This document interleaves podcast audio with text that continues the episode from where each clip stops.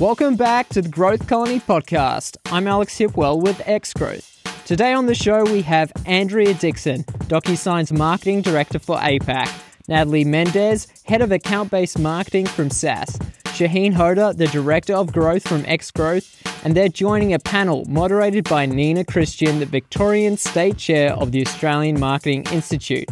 We've got a deep dive into account based marketing for you on the show today. You might have heard people talking about account based marketing by the water cooler. Maybe you read about it on a blog or even heard about it on a podcast. You might know account based marketing is around, but has anyone been able to give you a succinct definition of what it actually is? Today, we're going to answer all of your account based marketing questions.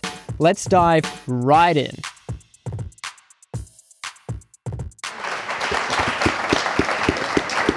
Hey, so I think I can uh, take it from here. Is that right? Yeah, awesome. So thank you so much. Um, and yeah, on behalf of the Australian Marketing Institute as well, I'd just like to say thank you uh, to Shaheen and uh, the, the, all the team at Growth Colony for having us. It's fabulous that we can do events like this tonight. Very, very exciting. Yeah, we are just in for such a such a treat tonight. It's just going to go off, honestly. Like of the questions that I've got, the, the, the chats that I've had with our speakers, knowing Shaheen, um, it's going to be fabulous. So I, I'll, I'll, do a very, very quick, like 20 second, just on behalf of the Australian Marketing Institute to say that um, we run a whole bunch of events and things like that and, and services for members and emerging marketers programs. If you're a young marketer, now's a great time to get involved with the Australian Marketing Institute because we're just about to launch our 2020 mentorship program. And so that's an opportunity for you to be taken under the wing of a very senior marketer who will help you in your career. So and I very much watch this space. I won't say anything too much more about that because there's lots of events this year that we can share more of ex- the exciting things that are happening. But for today, I would like to welcome up our wonderful panel. So first we have Andrea Dixon, yes, who's head of APAC at DocuSign. We have Natalie Mendez. I feel like it's the new prices right here. Please give Natalie a hand and the wonderful Shaheen, who you all know. Please, double round of applause, please. What I'm going to do tonight is go on a bit of an exploration mission. I'm going to really unpack what's going on inside these guys' brains, especially when it comes to account based marketing. And I guarantee you, there are no better in the business to be sharing with you the principles tonight than Shaheen, Natalie, and Andrea because I've been in this space for a long time. I engage with a lot of marketers at all levels, and I can attest to you that these guys really know their stuff. And they're not just going to talk to you about what it is, they're going to go deep and they're going to educate you, inform you, and give you insights. And probably the most interesting of all, give you foresight as well around what you need to do to really get an edge in this space. So I really, really encourage you to, you know, catch all that you can because it's a very unique opportunity that, you know, can help your business, your career, etc. So with all that said and done, I think we're ready to get into it. I'm nervous now. Really, yeah, I've talked you up. up. I've yeah. talked you up. So, do you, let's let's start by introducing, let it, letting our panel just introduce themselves. Just give you give that give you a high level overview of who they are and what they do, and just a, a, brief overview of their journey and how they got into this space. Shaheen, right, yeah, right, cool. Yeah. Um, so uh, my name is Shaheen. Uh, it's a tricky name, uh, Shah because Australia um, short. But um, but I uh, we we run a uh, agency that focuses on account based marketing, and we pretty much everything that we do is is in account based marketing. We work, work mainly with um, with uh, IT companies and tech technology service providers. So um, anything from traditional IT to um, analytics, security, all all those. Uh, all that vertical is is what we work with, and uh, and so ABM is pretty close to heart, and uh, and super excited to to be doing this talk. Absolutely. Natalie? Yeah, so Nat for short. Um, I am originally a geek, so working for a software company. My background is a data scientist, and um, I have probably grown into this space from being a pre-sales technical person, selling to customers. So originally I'm a salesperson, which then it seems like the natural journey was to go into marketing, um, being out on the customer side, understanding customers. And I found myself accidentally doing ABM, and then my boss said, you're doing ABM and you're going to implement it into the company. And so here I am, a four year journey has become a global implementation at SAS for ABM. And I have to say, I was so excited to meet Shaheen because there's not many people in our space here in Australia that talk our language. So it's pretty cool. And also Andrea tonight. We geek out a little bit, huh? Yeah. Uh, yeah. Panel of geeks. um, so Andrea Dixon, head of marketing for APAC at DocuSign. Um, I've been there 12 months. I guess my career's been in software in SaaS. Um, so I guess my mantra has always been quality over quantity. So I've naturally uh, ended up doing a lot of account-based marketing for the last 10 years or so, working with enterprise. Um, being at DocuSign, we um, try to make the word more agreeable, but it's it's a challenge as a marketer because our audience is every business that sends an agreement. So trying to have a focus is a challenge for us. So, um, yeah, that's where account based marketing comes in and something I'm personally very passionate about. Well, that's, that's a great place to start. So, I'm going to start with the, the really obvious question. You probably know what account based marketing is, but you're going to hear it from these guys um, because they're on the coal face of it. So this is not a you know Merriam-Webster de- definition. This is a definition from people who do this day in day out. Shaheen, what's account-based marketing? I think the, the one liner that I give is, is basically allowing to land larger deals faster um, and close them faster. But I think there, there are probably like five core elements to it. It's, it's, a, it's approaching marketing and, and business strategy uh, with personalization, alignment of, of sales and marketing. Um, uh, what else do we have? Um, now I'm blanking. Um, that's, that's not a good start. Um, alignment of sales and marketing and um, targeted accounts. And you got to help me out with a couple more. Okay, yeah, sure. so I always say what ABM is not. Oh, really? Yeah. So I, maybe I, maybe I, will just pass it on to you then, um, and I, you can c- complete. I that. just say it's not about lead generation, because um, we're always targeting revenue, relationship, and um, reputation. So we're identifying key people. We don't want to because salespeople are always like, oh, they're crap leads you're giving us. So it's all about the quality. Um, and also sales collaboration. If you're not working with sales, it's not ABM. And also, if your customer's getting the same message as everyone else and it's not personalised, then it's not ABM. That's how I. That's my principles. I love it, and it's also I think that one of the main main component. I think you covered the fourth one, and the last one, is, which for me is really important, is that it's a it's a strategy, not a marketing campaign.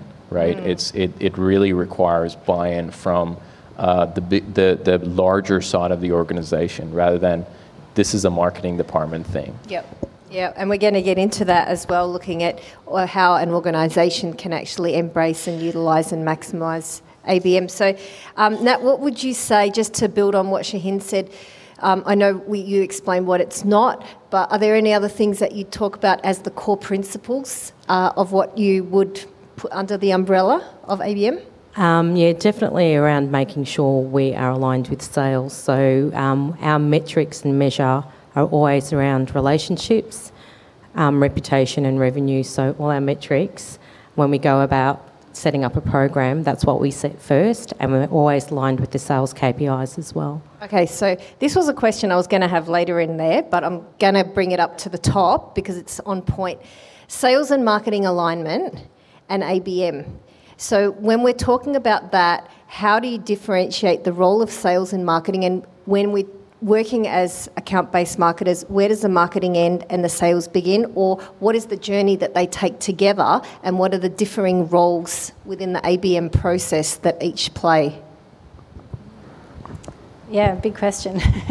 um, to me, I guess account based marketing, it's, it's focus and having a plan, a joint plan. So we have shared targets with our sales team and the marketing team, and it's it's a it's a journey and it's educating the sales team and the rest of the business that it's it's a journey and it's an always on campaign and it's not just marketing's job to deliver the leads and hand it to sales. Here, you know, here's your leads.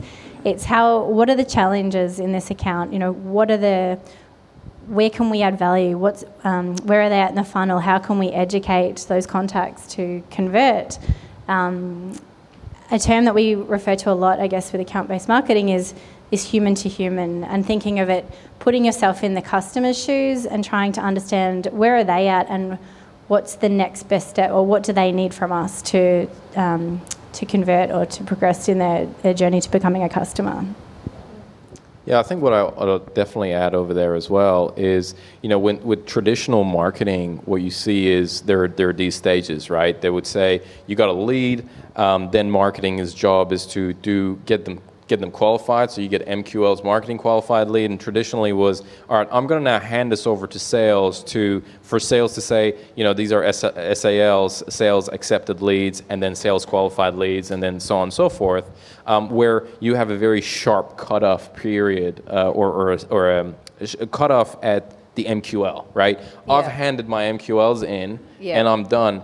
Where with ABM, it's more of a spectrum that the so if you if you look at it as a box, right, and um, and previously it was like I come to MQL and this is a hard stop, and then sales, this hard stop becomes a bit more um, tilted, meaning that at the beginning marketing's work is, is is probably a little bit more, and as the as the um, whatever you want to call it, account uh, or prospect goes through that process, the, the job as marketing reduces and the w- role of sales increases but marketing is still present. Absolutely. And that's ever prevalent with the changing role of marketing, not just expanding and, and, and, and touching on sales alignment, but across all facets of the business now from you know from customer service service delivery every aspect of the business is now touched by marketing and so obviously that has to factor into any ABM strategy it's just the role of marketing is going to be different mm. Andrea yeah absolutely something I say to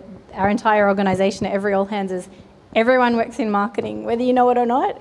Everyone touches and interacts with that customer, whether it's a social media post, whether it's a phone call, um, you know, an, actually campaign that we send out or an, an event. Everyone is influencing that journey, so it's important that everyone understands firstly who are your accounts that you're targeting, um, because if you look at the size of your business and the network of, that everybody in that business has, you know, there's bound to be someone that knows someone within those accounts. So, um, so socialising that across the business is really important. Yeah. So, just just to give the panel here a little bit of context for who we have in the room, can you raise your hand if you're already doing account-based marketing as part of your day job? Yep. Can you raise your hand if you are a business owner and you're thinking about account-based mo- or, or, or business owner that's just educating yourself. Yep.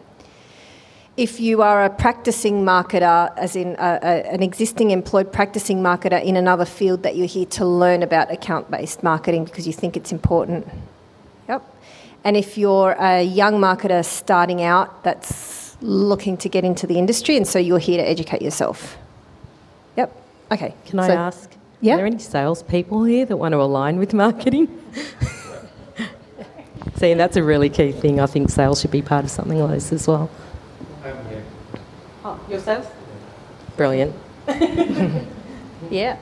Fabulous. So, um, Nat, do you want to unpack a little bit some of the different approaches? Let's talk a little, go, go a little bit deeper and talk about some of the approaches that account-based marketers take, and um, yeah, different contexts for when you would use them. Yeah, sure. So um, I follow a framework from ITSMA. I'm not sure if you've heard of them, but they're an organisation that actually coined the term account based marketing about 20 years ago. So if you Google, Google them, they've got like a handbook on ABM. And Bev Burgess was the one person that actually, she trained me in ABM about five years ago. So I got certified. Um, when I was looking for certification, AMI didn't have it at that stage. I'm not yeah. sure if you have it now, but um, it's about as good as it gets. Okay, um, I think certification is something we should look at because there's more and more people looking to get certified. So using the ITSMA framework, they have three different approaches, um, and you've probably heard the strategic ABM, which is one to one, where you treat one account as a market of one. And then there's one to few, and that's just a cluster of accounts that have the similar business imperatives and pain points that you want to target. So that could be anywhere from 10 to 100 accounts in a particular industry. And there's one to many, which is a thousand plus accounts. Um, at SAS, what we focus on is really strategic ABM, and now we're looking to pilot some ABM light approaches to scale because we're at the scaling phase. But um, we've seen value come out from our strategic ABM um, accounts as being an approach that is getting and bringing value back to the business, and sales are loving it. Yeah, that's amazing. So it's really easy to remember one to one, one to few, one to many. And so at its core, adapting the approach and the level of obviously bespokeness doesn't really exist, but a personalisation, um, but that crafting something for each of those buckets to meet them where they're at. Yeah, um, it sounds easy when you say it. It is not easy because there's a lot of in depth customer research that needs to be done, market research. And I think as marketers, a lot of people jump straight into planning campaigns without actually understanding what the customer strategy is. And in fact, I always say our customer should be part of developing our ABM strategy as well.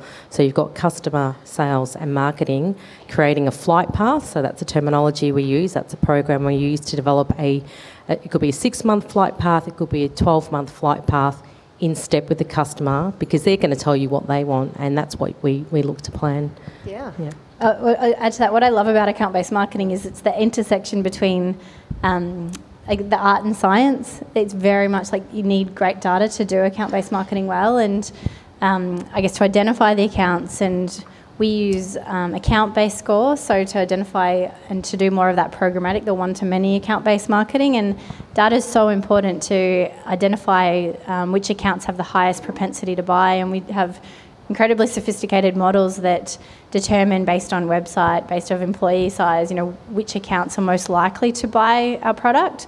And then we can um, do retargeting or targeting to them through display advertising. But um, yeah, the data underpins so much of that. But then it's also marrying the art of you know what's what's the next best thing we should be how we should engage with that account. So let's talk data and analytics for a moment, and be, I think this would be an interesting question to ask each of you: what, how you in, in, in employ data and analytics in your account-based marketing on a week-to-week basis. So I think um, the KPI when it comes to ABM is is quite interesting, and it's a lot of the metrics and measurements that marketers, traditional marketers, use don't necessarily work uh, in uh, in ABM. They they're they're flawed. If, and if you're looking at those numbers, you could very easily your campaigns could could um, could fail.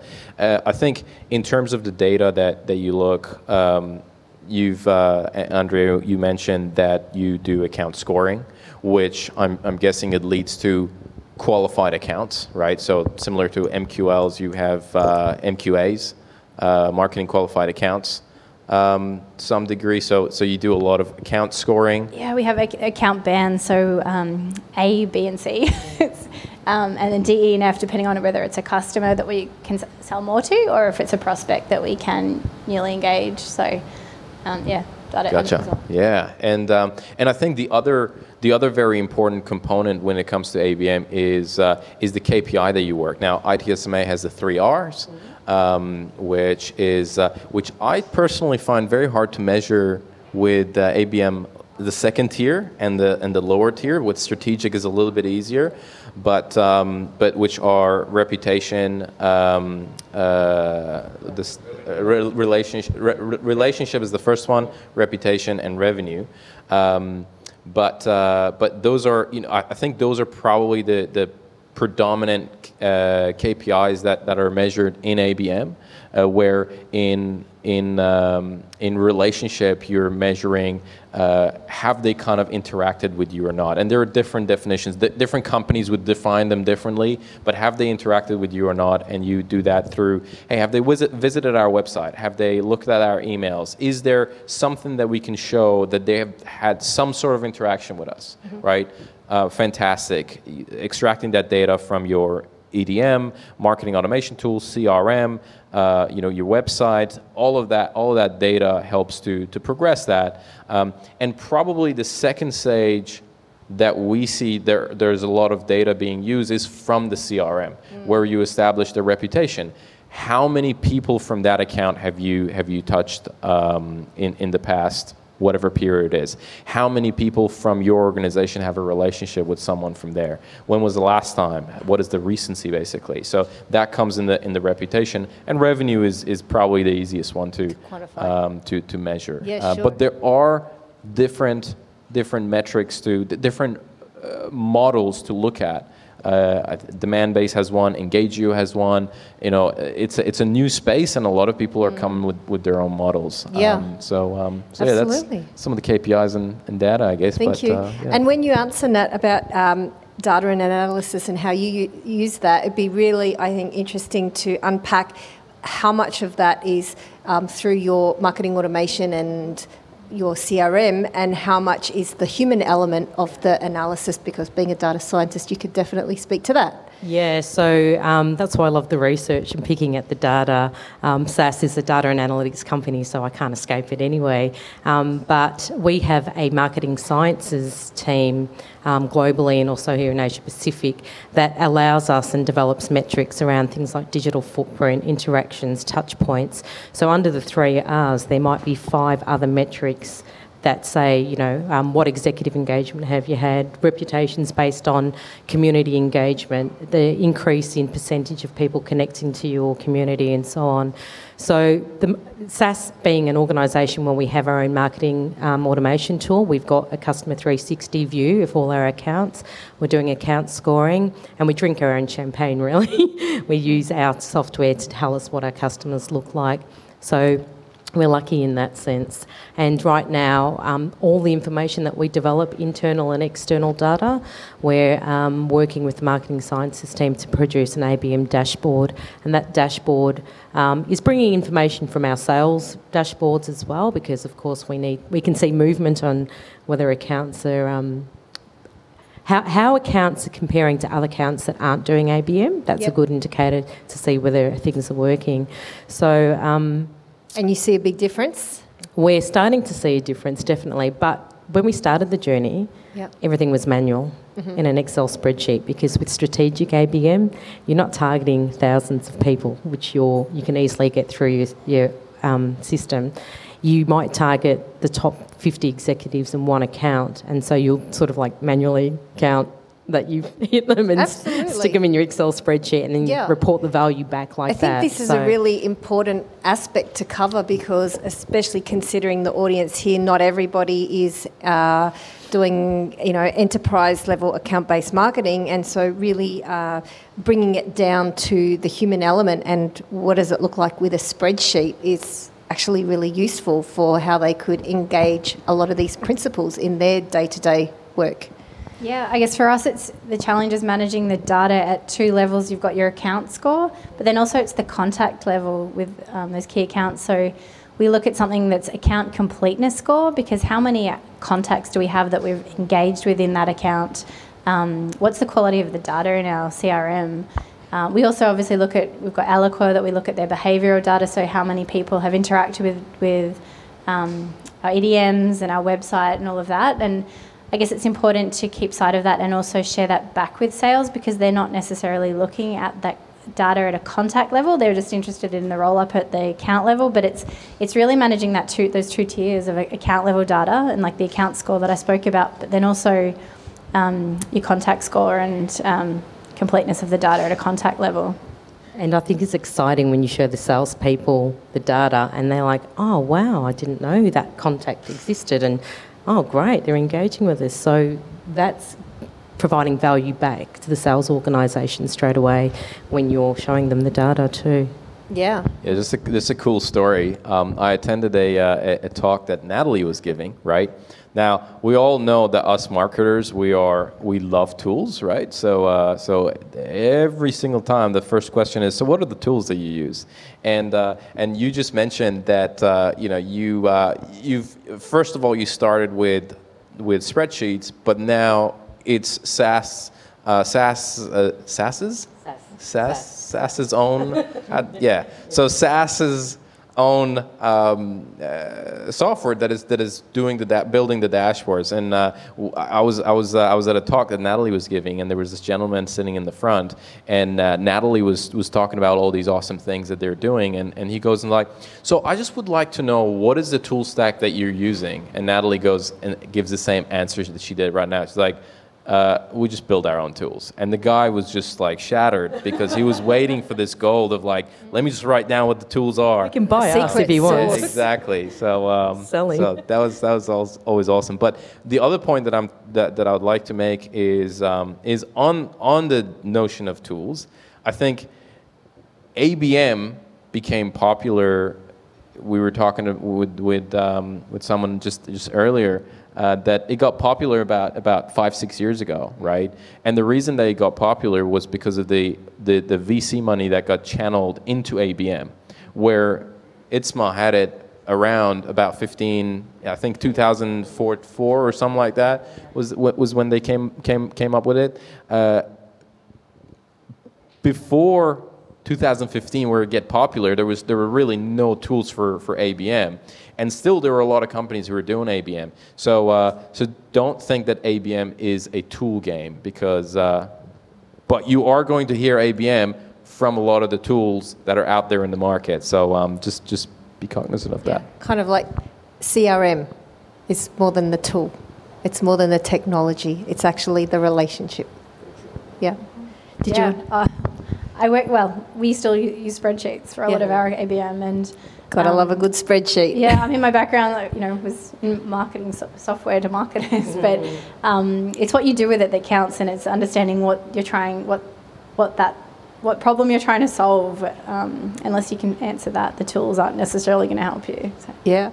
So um, we're going to inject a couple of questions from the Slido, and the, the one that at the moment has is upvoted the most with all of two votes um, is actually a really really good question, and it plays into what we were just talking about, how it's not reliant on the tools necessarily. So in ABM, how do you identify the different stakeholders in the customer organisation and communicate to their unique needs and drivers? Anyone? I've Yep. got I've got an example, and I think I've shared this example with you with a customer um, where we were just targeting the top 50 executives, and um, this is one company this is the one enterprise company we deal with. So it's just the top 50 executives. And when I was telling field marketers, it's like, oh god, that sounds boring.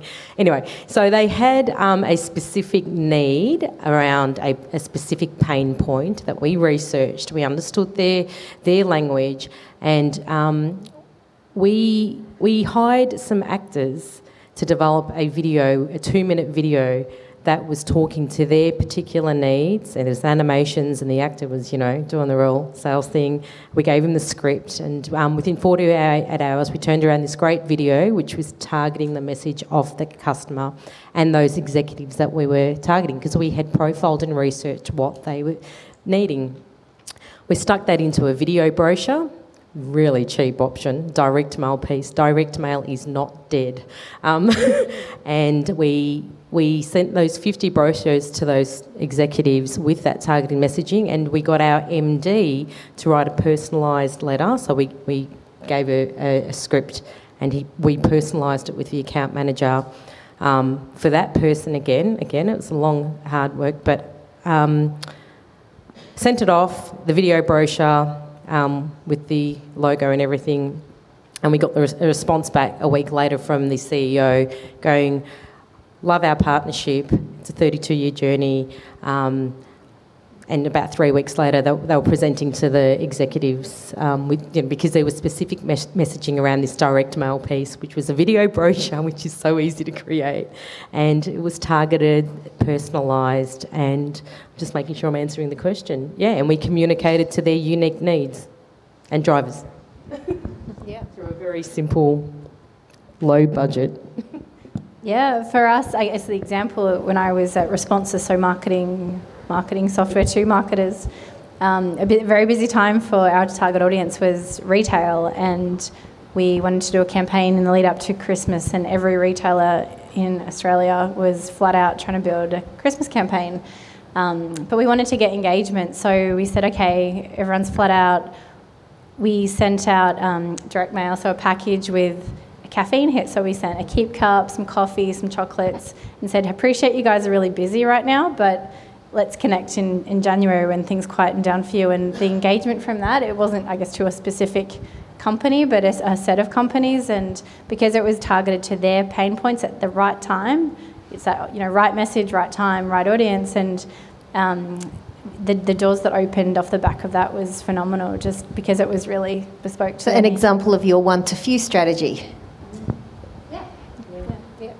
Yeah. Did you want to add anything to that? Um, uh, yeah, I think the que- the question says identifying different stakeholders in the customer organization. How do you do that? I think the the first thing that you got to understand is you have to understand your customer. So it's not that ABM comes and tells you how to understand your customer. You need to have done business with those type of organizations so that you know, hey, when we go into a for an RFP or we're just bidding or we're trying to open a conversation, the people who are going to be making decisions are X, Y, and, and, and Z.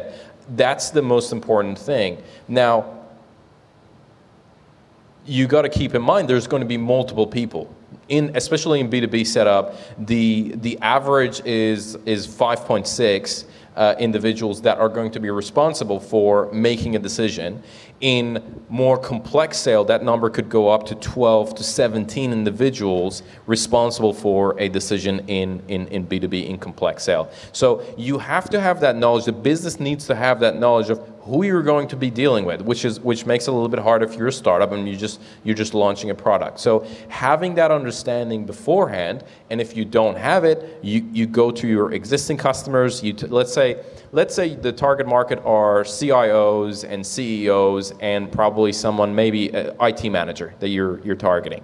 You what you want to do is you want to go to your existing customers and just say, hey, I want to have a 30 minute chat. Tell me about your problems before dealing with us tell, tell us about the situation currently now in order to get the lexicon from your customers first of all because it's it's it is the most powerful thing that you can use on similar organizations but that's how I would go about it first of all you need to know your customer and who who are the decision makers the decision makers, the detractors, and the influencers in the organization that you work with. So people who are going to say no to you, people who are going to say yes to you, um, and, uh, and, and know their pain points from your existing customers in order to go and acquire new ones. They most probably are going to have the same problems as, as some of the other organizations if you have filtered them properly, mm. if that makes sense. Can I just add, though, as part of our ABM strategy for enterprise, our, it's a mandate that our account teams have to have an account plan, and within an account plan, there has to be a stakeholder profile map. So they have to map out all the executives that they want to target and then we go to things like LinkedIn. We use TechTarget as well to try and identify other stakeholders and build the map and then understand it. So it's a mandatory thing to have a stakeholder map for us in large accounts. Yeah. yeah. I was going to say it's also being oh. scrappy too. Like it's working with the business development team to enable them to proactively look on LinkedIn to identify who those key stakeholders are because it's not always the contacts that are engaging through your EDMs or your website, but enabling them to proactively yeah, use the searches on LinkedIn and identify who those stakeholders are. And stakeholders change all the time, so we mandate yep. that they have to update it every three months. Whether they do it's a different question. Yeah, and uh, that's an interesting question because it's really two questions in one. And one is understanding who they are, and then the other is crafting the communication to that. So you can't have the communication without that in depth knowledge and on the other hand, you can have the knowledge, but then without the execution, it just sits there dormant. And one of the um, interesting conversations that we had, Andrea, in prepping for this was really uh, the application of three core areas that all market that I guess that span the market, the, the traditional discipline of a marketer, the timeless principles involving strategy, creativity, and the data and analysis. And so we've spoken a fair bit at length about the role of the data and analysis in the ABM side of things, and I think we're pretty clear and we will unpack a little bit more about the strategy. But then this is a perfect example of where you can bring your creativity into that as to how you are going to actually go and. Uh, uh, there's, there's, it's not the tool, it's not the cookie cutter approach. Would you have any comment on that? Like, have you ever done any, like your example of the coffee and chocolates is using your creativity in that space? Yeah, it's, it's, a, it's a fine balance too of using that data without creeping people out too.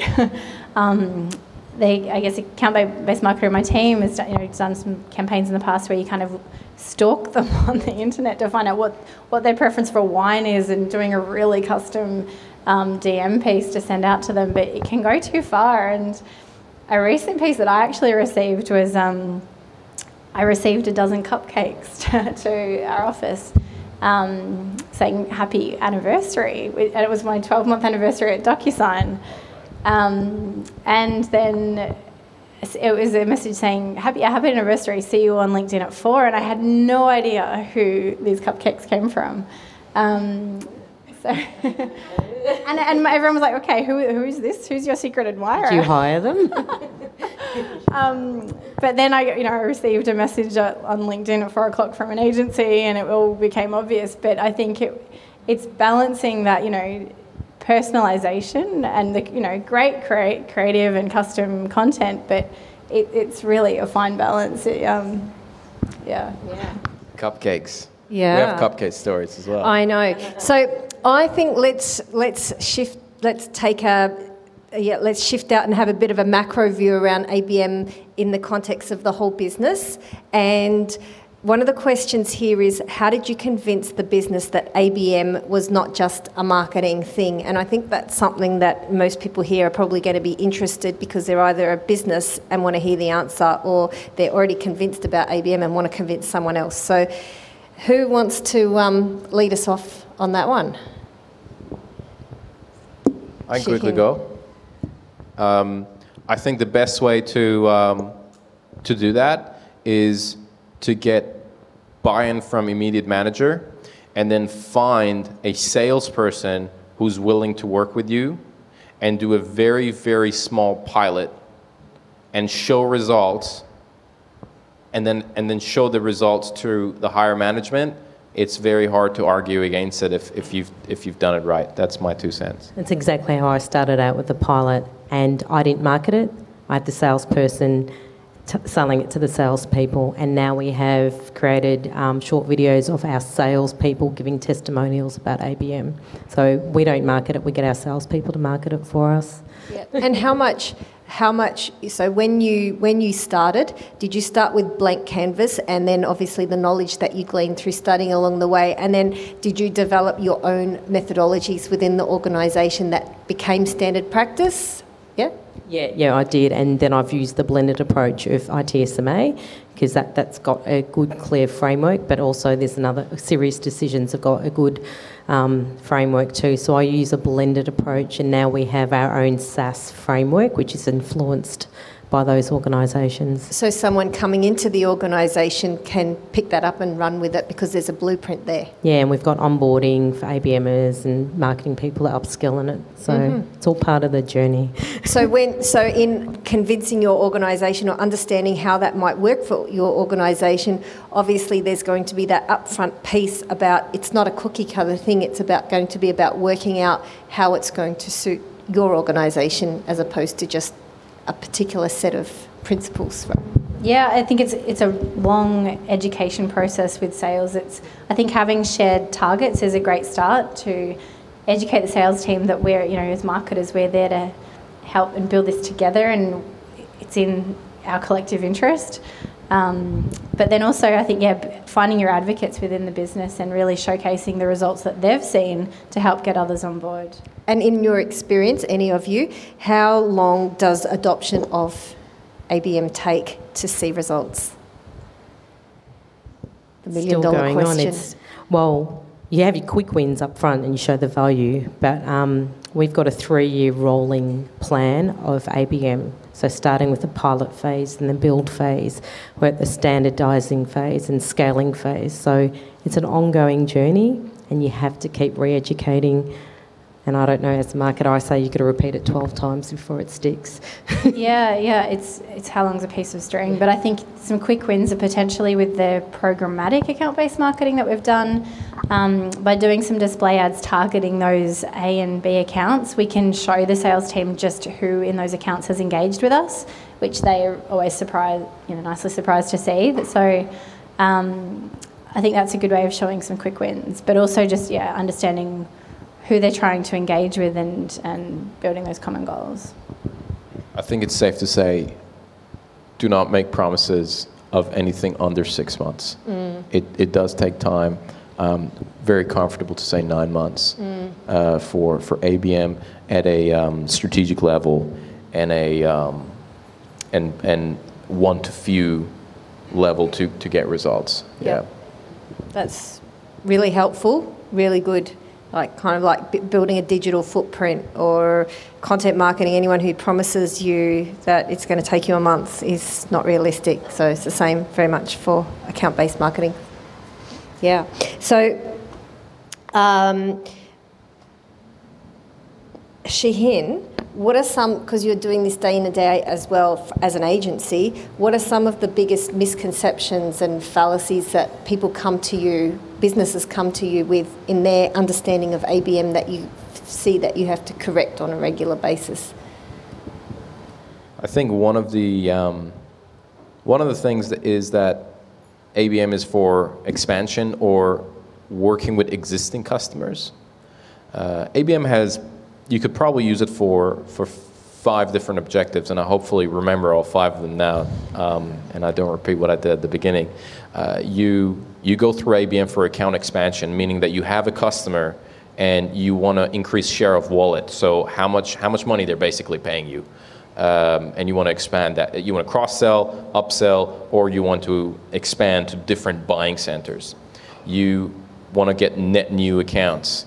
Uh, you can use it to reduce churn you can use it to, um, um, here we go, uh, expansion, uh, net new accounts, reduction in churn, um, uh, pipeline acceleration. So that's another another objective that you could uh, you could use ABM for, so that you've landed the account. You want to you want to push them. If your typical sales cycle is 12 months, nine months, whatever it is, you want to accelerate that process and you want to close it so ABM can be used in that process as well. And also for partnership establishment. Those are the five components that you could use it. One of the misconceptions is that um, I hear quite a lot is that, oh, ABM is just for for account expansion. Therefore, it's not even not, not really even a marketing thing. It's really a sales thing, and um, and or maybe customer success. Mm-hmm. That's one of the one of the issues. The other one is not running a pilot. It's a very complex, these are very complex campaigns that you're running. And you know, the cupcake example, that it might look simple on the surface that they send a box of cupcakes and they've, they've hit you up on, on LinkedIn. There's a lot of work that goes into that. Uh, a, a lot, that's just tip of the iceberg. So the, the, the concept that we're going to go and, and we're going to conquer the world, that's, that's another component. And I think lastly, what is really important is for some of us marketers, we gotta we gotta put our ego aside and realize that sales is pivotal in this process, and we're really here to to give superpowers to salespeople with, with ABM. Mm. Um, yes, there are, there are a lot of things that we're involved with, and there are a lot of things that we're going to be doing in terms of you know IP targeted ads and, and, and other account targeted ads, some of the collaterals that we create. But, but really, it's like making that sales system and taking it from um, you know, a, a, uh, a pistol and giving them a bazooka. Really, that's, that's, yeah. that's, that's what it is. And I think sometimes we're very proud as marketers and we're like that's sales job. I don't want to touch that. Just like sales does that as well. Um, and i think that's that's one of the most important things that we got to put aside yeah. um, when we go into abm yeah. So um, how much do you feel is for a, someone who's let's say full-time role would be an account-based marketer what percentage uh, and I'm springing this question on you, but what percentage would you f- see as strategy and what percentage tactical? I think what is so that's actually another good point that you raised. Some companies go and hire and bring somebody and say, hey, you're going to do account based marketing. That's going to fail. Because if you, if you remember earlier, I mentioned account based marketing needs to be a, a organizational wide initiative rather than, hey, it's the marketing department's job. So the organization needs to start. In fact, you start, you're starting to hear the term account based everything uh, in, in the US quite a lot. People are moving away from account based marketing because this has connotation that it's just marketing, right? So that's, that's the challenging part that you got to really understand that it's a company wide initiative. It touches sales, it touches marketing, it touches customer success, it touches how, how executives work. I mean, Natalie was saying how uh, your executives were, were crafting letters to the account that you were targeting. Yeah, uh, so I call it a business partnership with everyone in the organisation. It's not a marketing discipline, it's a business partnership with sales. So I get everyone, I get um, pre sales, education, customer success to be part of the bigger overall program. And every tactic or strategy there is part of it. So it's a business partnership, it's not a marketing thing. yeah, sure. I'd add to that it's, it's education and enablement as, as equal parts, you know, strategy and execution. So it's, yeah. Coming back to your question, yeah. I would say it's a 50 50. If you do not take into consideration, if you do not do the proper research on the accounts that you're going after, if you do have not built the proper ideal customer profile, if your personas are weak, if the if the campaign that the messaging of the campaign that you're going to create is weak, and if it's if the um, if the outreach whatever whatever shape or form you're doing it through multiple different channels is also not finely tuned, your campaign is not going to go forward. So it's really important to get, get those strategy component right. So it will be 50%. Also, the accounts that you're targeting are extremely important to pick the right accounts. Mm-hmm. Again, based on your ICP, ideal customer profile persona, very important who you're targeting. So you have to make sure you get that right before you go into engagement because if especially if it's if it's a pilot project that you're running and you haven't done that work, it's going to fail and guess what? There is going to be no support from the from the organization uh, to uh, to further the ABM work. initiative. And, yeah. and all that strategy and tactics has to be done in collaboration with sales. Mm. You can't sit in a siloed spot and develop it. So we have cadence meetings every week with sales. Mm.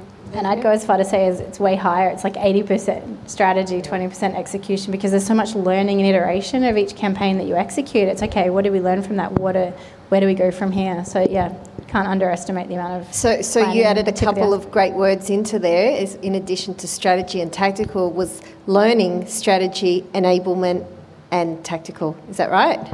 Yeah, and iteration. I guess you know how do we yep. evolve this for the next you know next time we do a campaign.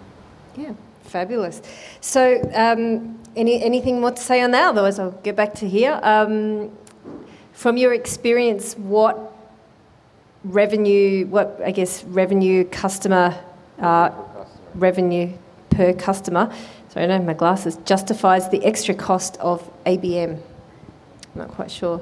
Anything under um, anything under twenty or thirty thousand dollar per account per per customer, I I would think you would have a very hard time justifying an ABM, right? Um, you can start looking at programmatic for some of those, but it's going to be hard to justify those um, those personalized, targeted campaigns for anything under that. In my in my experience, it might be different. Um, I'm just not sure if I understand the question. Like how much? How much? How much your... is someone going to be needing to spend with you to warrant putting all of that resourcing into ABM? Okay, so I suppose um, the accounts we're targeting, you know, we're trying to get ten million dollar deals. So the ABM that like we're ABM doing, ABM on steroids. yeah, it's ABM on steroids. But you know, we're trying to get a ten million dollar deal or build that pipeline. Spending five thousand dollars is not that hard to justify per if you're going to get per account. Per account. So, um, and I'm going to reference ITSMA. They've done a benchmark study on what organisations are starting to spend on ABM, and it's 29% of their marketing budget. So for us, that's a lot. I think I get this much of the marketing budget right now, but I've got a business case in there mm-hmm. um, to, to start investing more in the ABM. Yeah. What I think about- I answered the question. I'm Yeah, sure. yeah. Maybe in, in the context of your one to one versus one to few, Yeah, one to exactly. many methodology. Obviously, there's going to be different hierarchies. So, uh, to Shaheen's point, for you know, not less than twenty, thirty thousand dollars. Where would you see it for each of those categories and ABM? I think it's one of those, if you're targeting enterprise businesses, you can't afford to not be doing ABM because your competitors likely are. Um, but I also think it's a matter of um, looking at the lifetime value of that customer and not just as a transaction because you know the cost to retain a customer once you've once you've earned um, the partnership with them is much lower than to acquire a new customer. So if that's a strategic account for you, that you know that account you should be working with, and there's there's business value there, then I think, you know, however long that takes, you know, there's obviously got to be payoff, but um, yeah, you, you can't afford not to be in some way doing ABM. Maybe just to put a little bit of context in that in this as well, there was a study done. I think it was in 2018. Um, the median account spend for strategic ABM. Now these are U.S. numbers, and obviously U.S. deals are, are larger than Australian deals. But in strategic ABM, the median spend per account was $59,000 per account. That's the amount of money that marketing was spending per account to land them. That's not the average, that's not the deal that they're getting. So they're spending about $60,000 to land the deal um, per account. And that's quite cheap if you consider it's $20 million revenue. That's median, getting. yeah, It's, it's median. And what you have to consider in that is what you're not spending on other accounts that would otherwise be a waste of time. It's not that spray and pray or you know, batch and blast that you're sort of doing a, a non-tailored approach to target a whole range of accounts. It's it's spending your budget more wisely on focused accounts. Exactly, exactly. It's it's like the inversion of this funnel, uh, the, the traditional funnel where you've got thousands coming in and then you're whittling them down. It's and, and creating a strategy that creates that flow. It's like starting with the end in mind and creating a whole marketing strategy around that one that you want to land, which from a marketer's perspective is pretty exciting. Don't get me started with inbound. I, I think inbound is it for, for, for B2B. Really? I All really right, think let's so. spice it Yeah. up. Ah. I think so. So, so, so, so unpack that controversial comment there, Shaheen. Well, inbound, you know, been very popular for about 15 years. Mm-hmm. Obviously, again, popularized by VC money, especially poured into HubSpot. Yep. Um, there are challenges with inbound. One, it measures leads. Yep. Two, it measures one lead. CRMs are, are designed for leads. Uh, we just earlier talked about average B2B deal is, is 5.6 lead, uh, 5.6 person that you need to influence. So when you're looking at it at a lead perspective, it's, it's so difficult to make a decision. Um, the space is extremely, extremely competitive to get your, your uh, content shown. Yep. You know, if you're putting content out there and you're thinking about whether it's SEO, a lot of the big players spend millions of dollars on SEO. It's very hard to get your, your content out there. And i on every single piece that you, you know, you, you really want to become an authority, there is so much material that people can pick that it's, it's very difficult to be, to be heard. So, you know, the, and the other thing is you have a lot of wastage. Yep. You have tremendous amount of wastage in B2B where the, the, the right model is to be super focused. So I think door, those four elements, just um, inbound is, is. I think that's uh, a topic for a, uh, a future future event. what do you reckon, guys? Um, so turning turning this uh, big meaty marketing ship into the harbour, so that we can uh, somehow work towards wrapping up and, and landing this thing.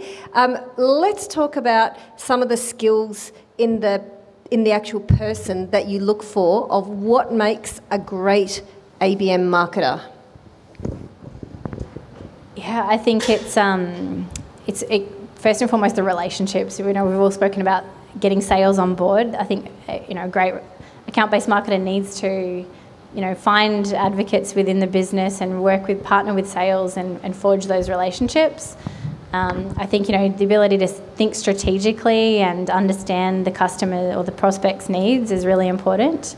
Um, and also, I guess, sort of project manage because ABM again isn't that sort of um, one touch. It's it's a multiple. You know, there's multiple facets to it, so it's juggling um, those different competing um, priorities. Yeah, I'm happy to share a job description that I've developed because we are constantly upskilling our marketers to be um, ABMers. But I, I, did hear a quote again from um, Bev Burgess that being an ABMer is like being a mini CMO. You're um, orchestrating and facilitating a, an organisation or a, you know a, an account or your customers from um, sales to education, from, to, from acquisition to adoption. Yeah. Really, the whole customer journey. So, for someone who's a great, competent generalist marker who's looking to sink their teeth into something where they can really grow, would you say? Yeah, um, I, I think if you've got a good sales approach, if you've yep. experienced sales as well and you've come from sales, it's, it's a great natural um, area to go into as well. Yep, fabulous. Qualities, Andrea, that you think would make a great ABM marketer? I think also problem solving is another one that's really important. Being able to think creatively, as we spoke about. I know, you know, um, being able to uh, understand the data is important, but I think being able to just think, um, yeah, put yourself in the customer's shoes and really think outside the box of what a traditional campaign would look like. Yeah, great. So, um, just last couple of questions. What's your biggest learning so far in your ABM journey?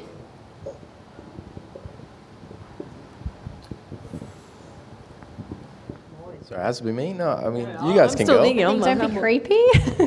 it's it's balancing, you know, just that that level of detail that is um, that you're adding value. You know, why should this prospect engage with you? You know, what value do you deliver to them, and really putting yourself in their shoes.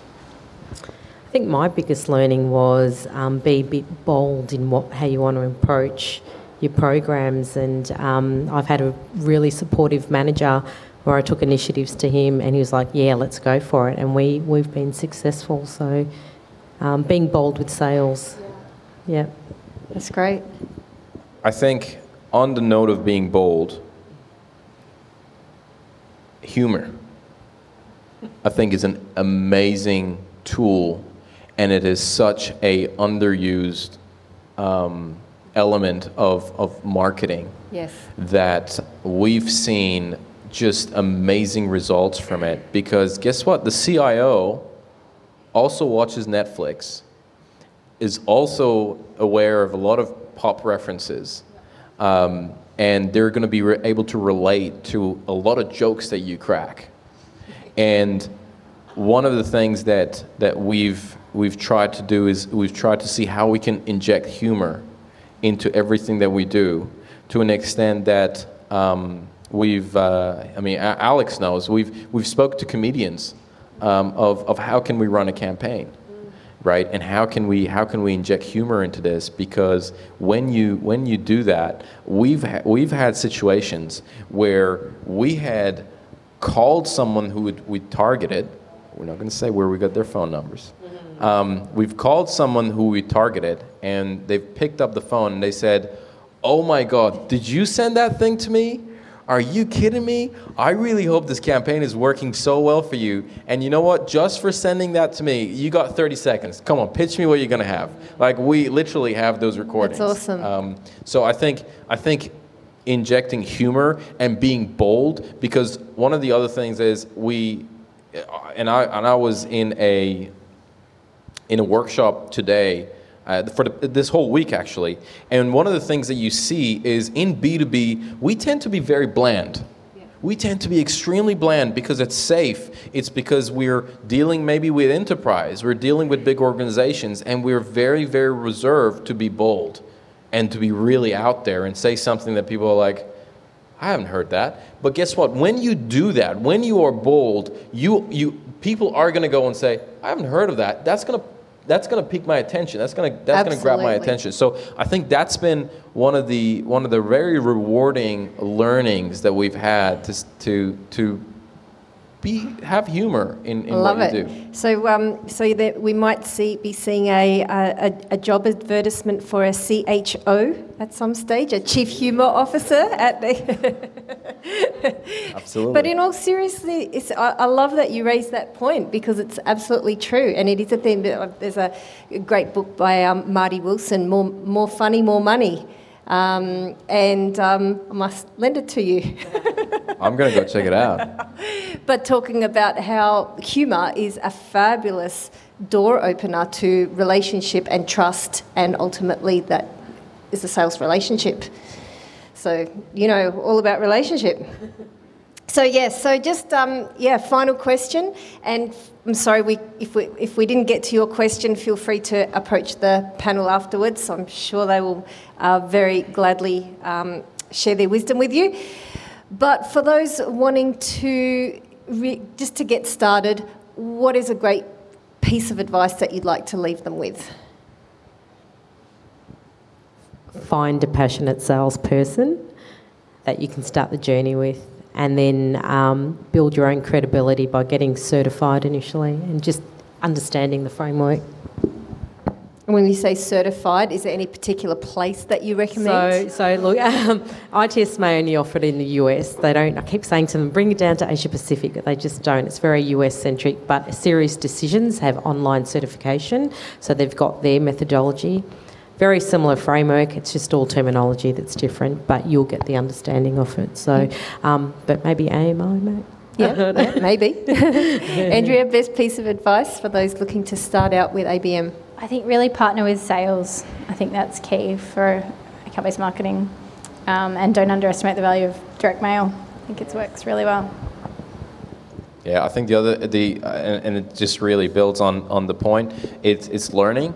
It's a new, very new field, and you can become an expert in it by doing one course, because there's not a lot of information out there about it. There are not a lot of people who are aware of what what, what it is, account-based marketing, especially in the Australian market, and you can very quickly become kind of like an expert in that space. Um, just to build on what, what Natalie said uh, in terms of education, there is a great introductory um, course on, um, on a platform called cxl.com. If you're interested, drop me a uh, drop me a note. We might be able to give you a discount. I think they're they're a bit expensive. They're like 700 bucks or something, but great platform.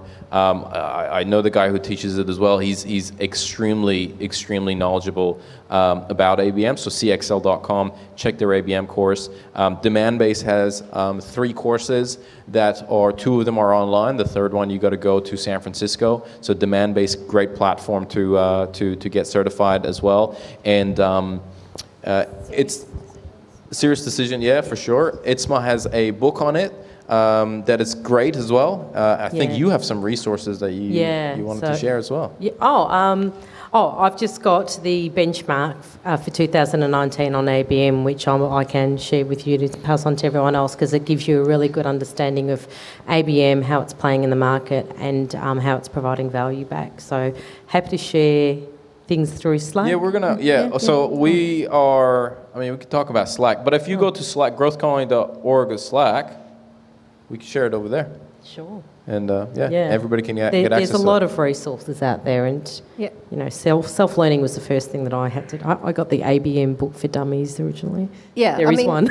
that's the journey of a marketer in our day and age is continually developing oneself, upskilling, finding new opportunities. And if you're a marketer and you're finding it difficult to get traction in your market in, in your career and you've been listening to the guy saying, Wow, I could you know, really see myself doing that, then the field in Australia at the moment is absolutely ripe for you know people who can excel in this area. Or even if you're a senior practicing marketer and wanting to go for bigger opportunities or bigger jobs and you know to, to be able to tie your performance to revenue is massive. And i mean that's the nuts and bolts of what we were looking at today. And obviously for businesses this is useful because if you're hiring account based marketers you know you've been able to get a, uh, a snapshot as to what kind of people are really going to help take your own uh, revenue and sales to the next level. And that's why, I mean, this is really meaty marketing stuff, but you can see that behind it is a lot of revenue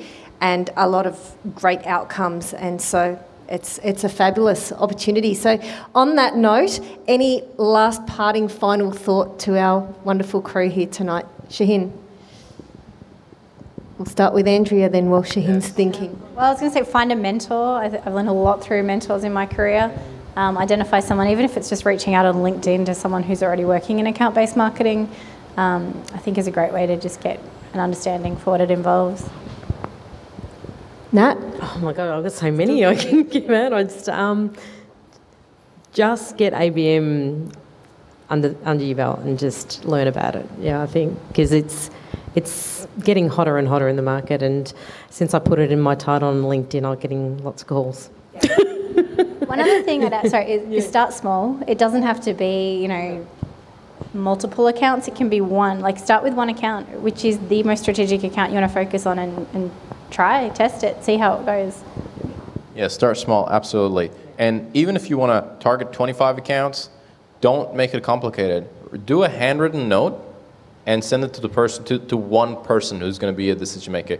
It's so easy to completely overwhelm yourself with ABM. It is amazingly simple to do that. So keep it super simple for the first one that you're doing, and just build on on top of those learnings. So. Um, so I have to unpack that because I know all the audience. I know the question that's most of you are asking in your head, which is Shaheen, tell me a few more practical steps like that that I could employ to get started with ABM. So you talk about handwritten notes because not everybody here is landing $10 million deals, but they want to start exercising that muscle of ABM. What are some of the things that they could do in the next week or two? Anyone? An example when I started with one account, we just did a highly targeted executive newsletter um, to that one account and put a rele- very relevant customer success story in there and the one person that we wanted to target reached out to us. So it was very simple. It was a newsletter. It was highly personalised and targeted, and we got what we wanted. That was easy. It cost nothing. and yeah, did it in about a few days. I would say get very clear about your ICP. So sit down. It doesn't have to be complicated. Just say, what is the firmographic of the companies that I want to target? right? Firmographic is like demographic for companies. So what is their size? What are their, you know, how many people? Is it revenue important? Is, you know, the kind of technology they use important, which, it, which becomes technographic? Um, just maybe five to, to 10 lines about that company, so bullet points. Um, identify who those are, and then say who is the person that is responsible, who's the most important person, the, the main decision maker that I need to target, and then who are the next two people after, after him or her. Um, have those identified, then identified, take that main decision maker, right, and create a sequence. So say, all right, I'm going to send a handwritten letter to this individual telling him about the problems that we solve, okay? So write that up, put it in the mail, send it through, and then say, I'm going to make an email after that to say a follow up on, um, on what I said. One of the things that we do is we get a green envelope, right? And uh, we have our, our, our, letter and all that stuff, and we put it in there. We, we add a little bit of flair um, into the letter, but we send it out. The next email that, that the person gets from us, the title says the, the ugly green uh, envelope right? So it, it, piques their interest. They know what we're talking about, so they will open it up. But create a sequence. I'm going to send an email next. I'm going to make a call. I'm going to send another two emails, and I'm going to make a call. That that you can just and do maybe two calls at the end. That could be your sequence that you uh, you run, and do that for 25 companies. That's that's the first campaign that I would uh, that I would do. Awesome, awesome. Well, I, on that note, I just want to so thank this wonderful, generous panel. I just want, want to give you, the I want you guys to give these guys such a round of applause and thanks because not only did they come and tell you about you know their life and their work and what they do they really dug deep and gave you great principles that you can apply to your business your career like career shifting, money making, revenue generating, opportunity opening, advice. So thank you so much, guys. You did amazing. And Thank you, Nina. Yeah, pleasure, Thank you. pleasure. It was an honour.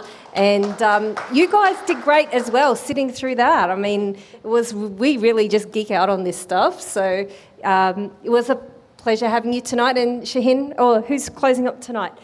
Yeah, Aladdin. Thank you. Uh, so yeah, thank you so much, Nina, for moderating, um, and thank you guys for sharing your knowledge. I think we got a lot out of it. Um, even though I work for a company um, that is in ABM, I got a lot from from you two, Natalie and Andrea. So thank you so much. Um, if you guys want to check us out on Slack, if you want to continue the conversation, head over there. Um, we do post a lot of interesting content. Um, I think Natalie's going to be sharing some content there, so definitely don't want to miss out on that. So we'll see you guys next time. One more round of applause, please. Thank you.